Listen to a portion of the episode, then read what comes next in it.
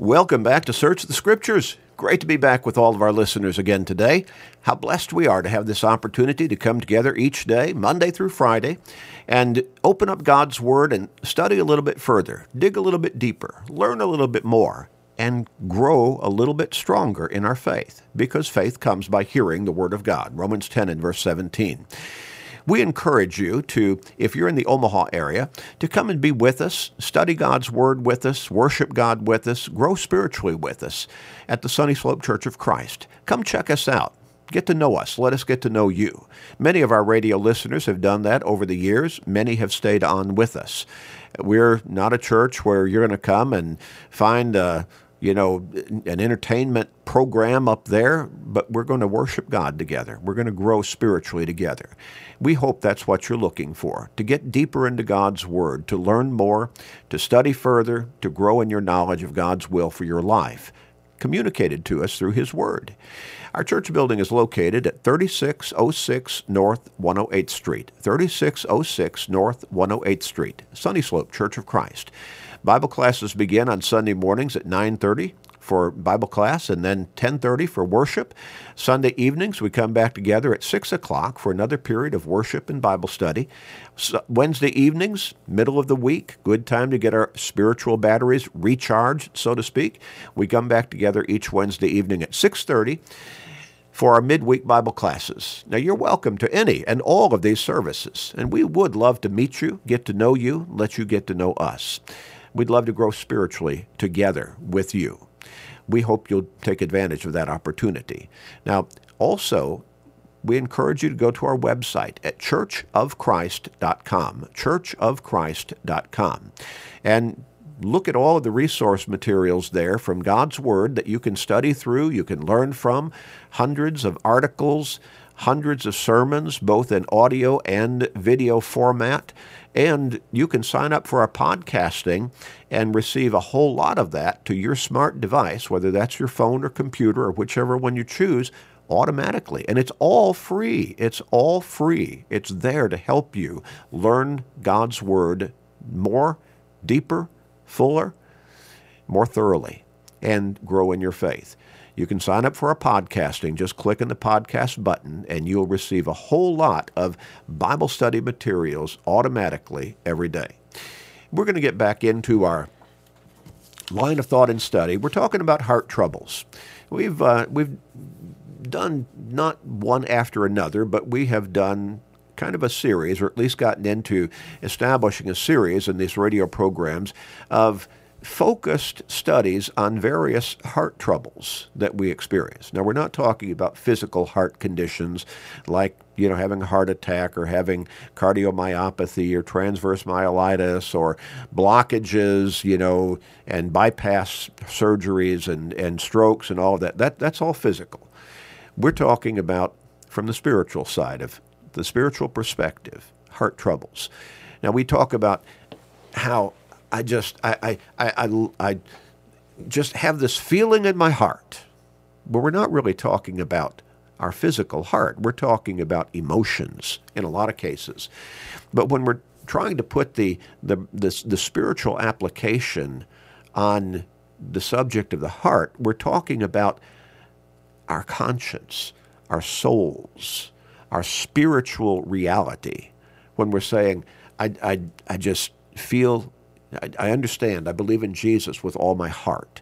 Remember what Jesus responded with when he was asked in Matthew chapter 22, What is the first and great commandment?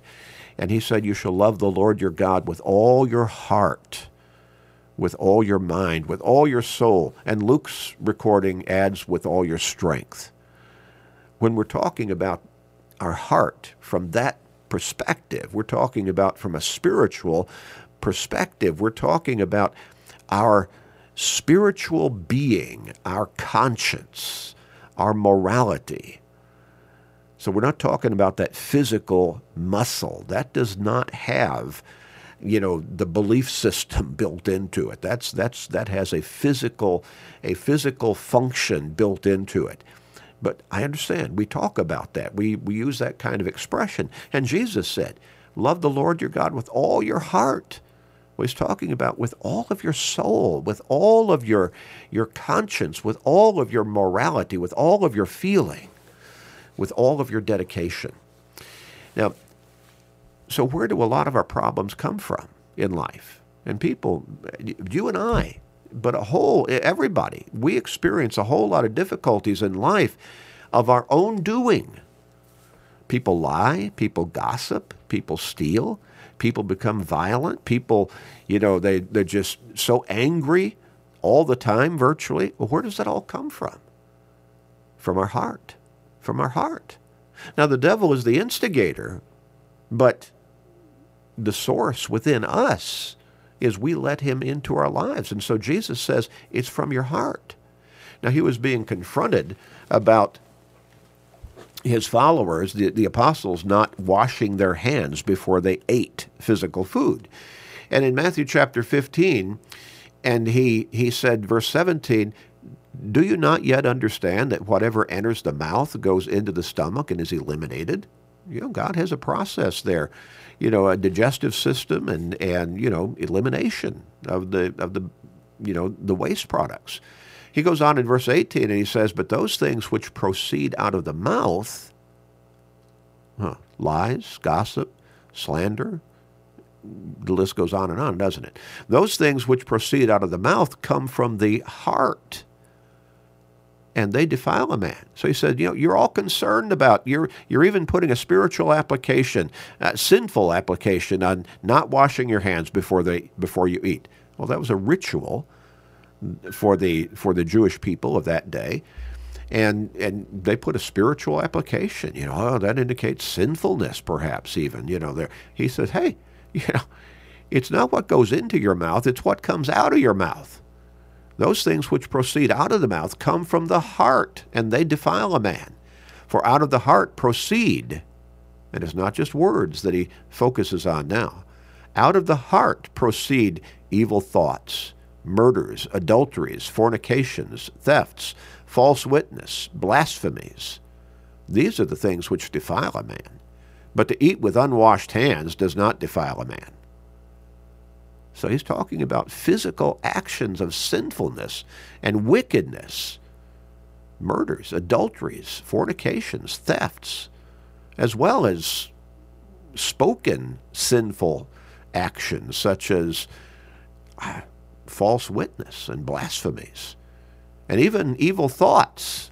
He said the heart is the seat of those sinful activities, those acts of wickedness and evil that an individual, that a person, a person, an individual person commits.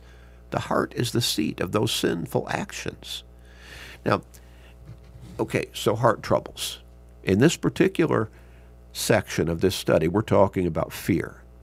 Now, we've talked about fear, and we've talked about how there are some people who are just paralyzed by some particular kind of fear. A lot of these are called phobias. Some people are afraid of, of spiders, some people are afraid of, of just getting out in public, and they basically isolate themselves in their apartments or their homes, never go out unless they absolutely have to, and that would be rare and and there's a fear of being out in public, being outside the house, and all kinds of phobias are out there, all kinds of phobias, and because of those phobias, a person is paralyzed, allows themselves to be paralyzed in to one degree or another, but a whole lot of people they they're afraid, and, and you wouldn't necessarily call it a phobia, but they're they're afraid of some things that are and that fear is so intense that they it, it cripples them from taking action in a positive, productive way. Like there's some people,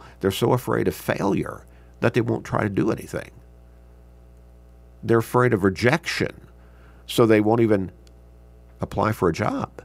They're afraid of rejection, so they won't even allow themselves to take a step forward trying to build a relationship with someone they'd really like to have a relationship with, but they're afraid that person will reject them, so they don't even try.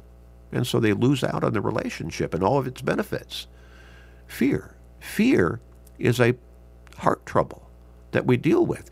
Now, bottom line, the most serious consequence of letting fear paralyze us is there are a lot of people who never become Christians because they're afraid. They have the fear that they cannot live the Christian life faithfully and consistently. So they never become Christians. Well, again, who plants those seeds of fear in your heart? The devil. But he can't make you be afraid. You have to buy into it. You have to buy into that fear. There are a whole lot of people say, I can't live that life. I just can't live that life. I'm too bad to be good. Well, the devil's got you. If that's if you're so afraid that you cannot be a faithful Christian so that you'll never become a faithful Christian and even try, then the devil's got you. Fear, a heart trouble. Now we, we talked about how God has promised that he will not allow us to be tempted beyond what we are able, but with the temptation will make the way of escape that we may be able to bear it. 1 Corinthians 10 and verse 13. God has said, You don't need to be afraid. I will be there with you when you become a Christian. The devil's still going to try to hammer at you, but I won't let him overwhelm you with a temptation that you cannot possibly say no to. I will make sure that I buffer you against that kind of temptation, and I will always make sure that you're able, as long as you're walking faithfully with me, I will make sure that you will always be able to say no to that temptation. I'll not let the devil have you against your will. And that is, by, by what I mean there, as long as you're determined I'm going to try to the best of my ability and with God's help and by his blessing with his strength I'm going to I'm going to stay faithful to him. I'm going to live that faithful Christian life. God says that I've got you. I've got you. I won't let the devil overwhelm you. Well, as we closed last time, or close to the time we closed, we talked about how there are some people who might say, well, wait a minute, I, I, I remember reading the scripture somewhere that it says to fear God. Yeah, you're not kidding. You've read that. If you've read the Bible through, or if you've read very much of the scriptures at all, you're going to come across that particular instruction. Job 28 and verse 28, Psalm 2 and verse 11, chapter 15 and or Psalm 15 and verse 4, 34 and verse 9, 119 verse 120, Proverbs 9 and verse 10, 16 and verse 6, Ecclesiastes 5 and verse 7, 8 and verse 12, 12 and verse 13, Luke 12 and verse 5, Acts 9 verse 31, 10 and verse 35, Romans 3 and verse 18, Hebrews 11 and verse 7, 1 Peter 2 and verse 17. At least all of those texts of Scripture say that. But now, what are we talking about?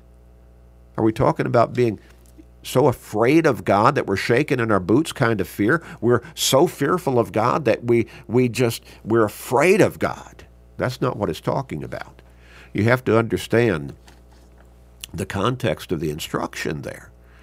That kind of fear, where it says fear God and keep his commandments, for instance, it's talking about not a terrified, shaking, shaking in your boots kind of fear of God. Now, unless we are not living faithfully before God unless we are living in sin. And then we need to be fearful. Jesus said in Matthew chapter 10 and verse 28, Do not fear those who kill the body, but cannot kill the soul, but rather fear him who is able to destroy both soul and body in hell. But now eternal condemnation is hell. In, in hell is for those who are living in sin, who have not become faithful Christians or if they have become Christians, they're not living the faithful, dedicated, obedient life of Christianity before God.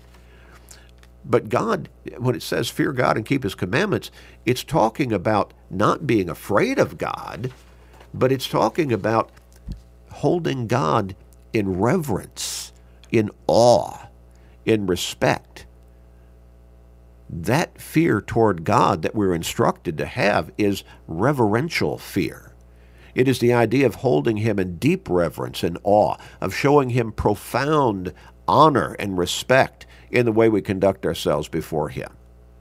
Now, this kind of respectful fear, and again, we're not talking about being afraid of, being terrified of God. We should never hold God in that image, but we should hold him in awe. We should hold him in reverence and respect.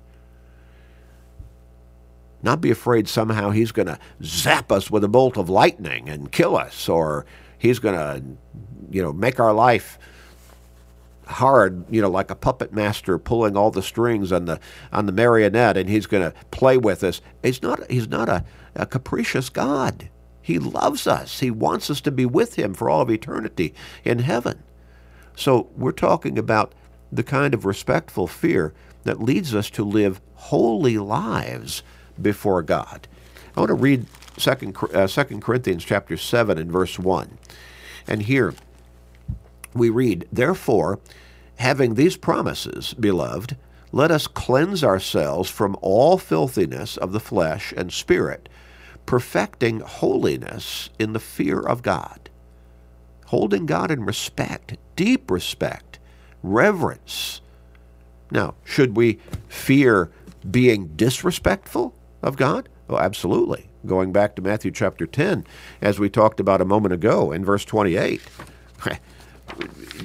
being disrespectful before God, living in outright disobedience of Him, and in sinfulness before Him on an ongoing basis, yeah, yeah, we need to fear eternal judgment then. But the kind of fear that we're talking about here in 2 Corinthians 7 and verse 1, perfecting holiness in the fear of God, respecting Him, holding Him in reverence, walking by His teachings, living by His instructions communicated to us in His Word. When we look at Acts chapter 10, and this is a really a great uh, point of lesson here along this line, we find a man named Cornelius. Now, he's a Roman centurion. He's an officer in the Roman army that is uh, stationed at Caesarea. And so they were an occupying army but he's a good man from a human perspective, but he's also striving to be a good man from a spiritual perspective. In Acts chapter 10, beginning with verse 1, we read, There was a certain man in Caesarea called Cornelius, a centurion who was uh, a centurion of what was called the Italian regiment, a devout man, one who feared God with all his household, who gave alms generously to the poor and prayed to God always. Now, he held God in deep respect. And that's the sense of the idea of his holding, uh, his fearing God. He, he led his household to be believers in God, to be respectful of God, to be I, I think we can conclude followers of God. Now, in verse 22 of Acts chapter 10, we read further. They said, Cornelius, the centurion, a just man, one who fears God and has a good reputation among all the nation of the Jews, was divinely instructed by a holy angel to summon you to his house and to hear words from you. And this is communication being given to Peter to go to the household of Cornelius and teach them the gospel. Teach them the gospel. Now, we also read a little further in that 10th chapter of Acts, at verses 34 and 35. Then Peter opened his mouth and said, In truth, I perceive that God shows no partiality. In other words, he's not a respecter of persons. He's not prejudiced. But in every nation, whoever fears him and works righteousness is accepted by him whoever respects him. Now, let me make a, a, a really, we might even say a trivial comparison, because nobody compares with God, no human being. But think about the relationship between an employer and an employee. The employee depends upon the employer for his income. He wants to be in his good graces. He respects the employer. He recognizes he has hired me to do a job and he has committed to pay me an income for doing the job that he has hired me to do. Now, we don't walk around shaking in our boots all the time in the presence of that employer or at that workplace where we're earning the living by, and we can think about it as being by his blessing or his grace. He's, he gave us the job, but we respect that employer. We recognize I've got to do the job he has instructed me to do. I've got to do it in the way he has instructed me to do it. He's my employer. I respect him. I hold him in a position of respect and honor because of who he is and what he is toward me. Okay, now, in, in comparison to God, you know, that's a trivial kind of, of illustration and comparison, but it's one we can relate to. God is our creator. He created us in his image with a soul, Genesis 1 26 and 27. He loves us so much that he sent his son to die on that cross to pay the price for the guilt of our sins. John 3 and verse 16. God so loved the world that he gave his only begotten Son, that whoever believes in him should not perish, but have eternal life. God demonstrates his own love toward us, and that while we were still sinners, Christ died for us. Romans 5 and verse 8. God loves us that much. He has done so much for us, and so much of the time we don't even realize how much he has done for us but he blesses us in ways that that again are beyond our, our recognition. But they're blessings. He is God, and there is none like him. There is no other God beside him. And recognizing that, recognizing that he is goodness personified, that he is love personified, that he is the blessing giver of everything that is truly good that we have. James 1 and verse 17. We hold him then in reverence and respect and honor. And that's the kind of fear that we're instructed to have. That's, if we want to kind of boil it down and say, that's good fear. That's good fear. But at the same time, there's another kind of fear that is a bad fear, a fear that is forbidden. And we'll get into that next time. Let's pray. Father, thank you for loving us. Thank you for being there for us and with us if we will let you and if we will walk with you in faithful consistent obedience and dedication. Father, please help us to resist the seeds of fear that the devil tries to plant within our hearts. The kind of fear that will keep us, if we give in to it, from obeying you and living the Christian life faithfully before you. Please, we pray defeat the devil in this. And help us to always have confidence that we need not fear as long as we walk with you, Father. Please, Father, we pray at this time. Forgive us, be patient with us, and hear our prayer. In Jesus' name, amen.